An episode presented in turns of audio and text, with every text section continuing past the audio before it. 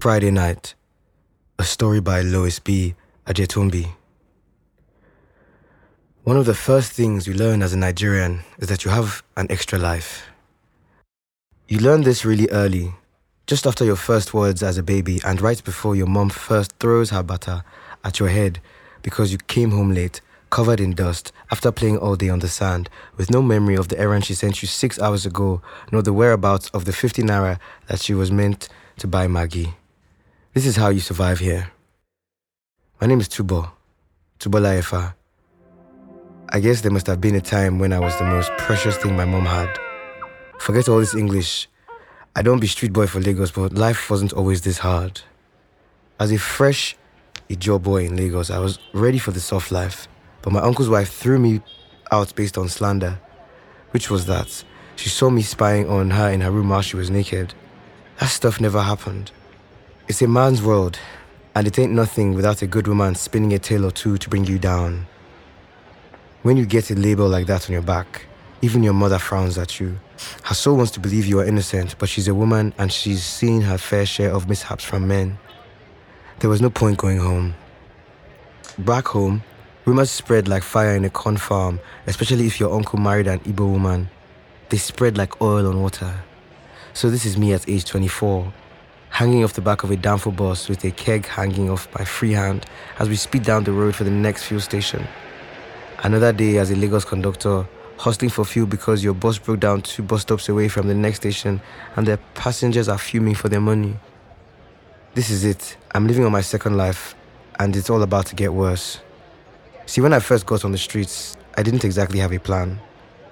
I mean, I had only been in Lagos for love will ruin you.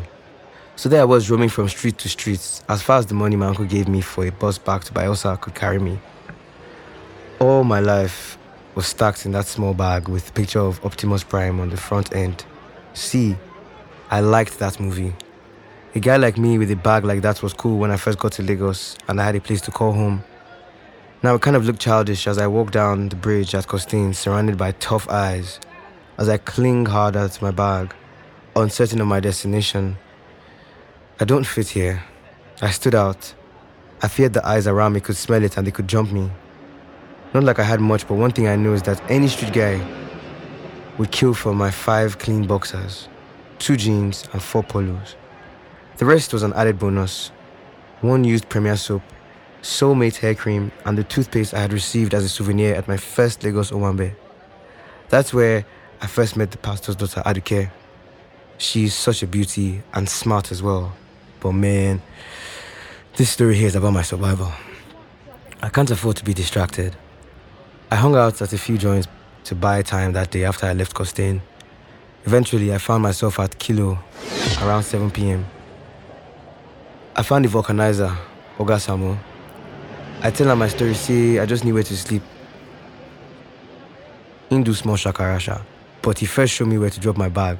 Then he say make a stroll come back around 10. Say if he show me where to sleep, I go solve vigilante.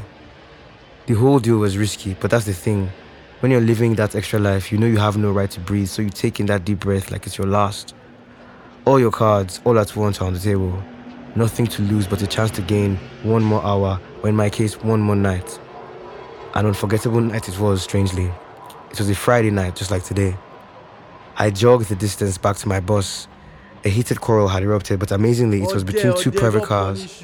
At least they kept the disgruntled passengers entertained. I dare say some of them were a little uneasy when we fueled the bus and resumed our journey. They wanted to see the end of the fight.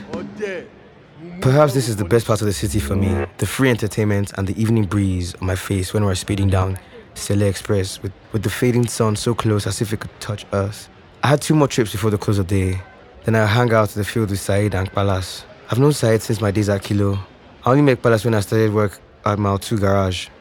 To be honest, I don't know how we started calling him Palas, but when I got here three months ago, he told me his name was Kamoru.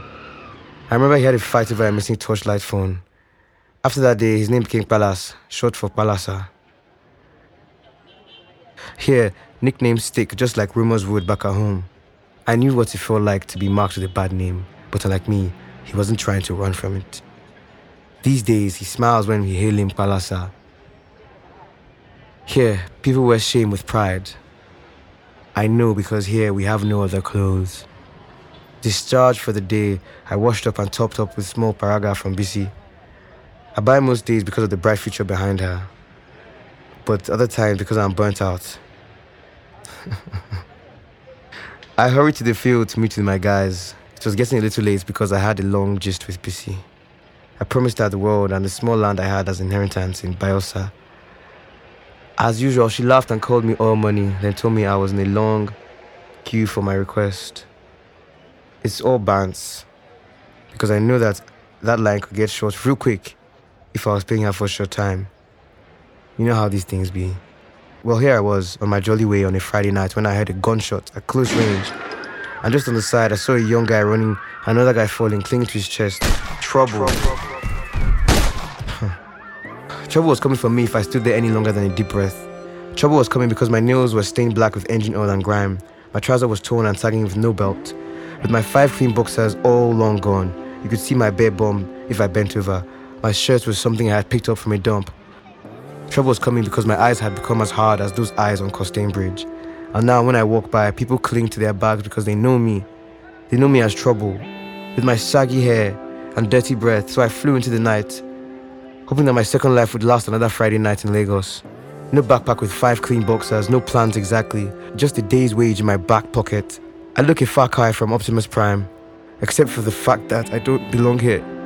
As I can't return home because at home my old demons still lurk bad rumors and wilted dreams, and the eyes of a mother afraid of whom you've become.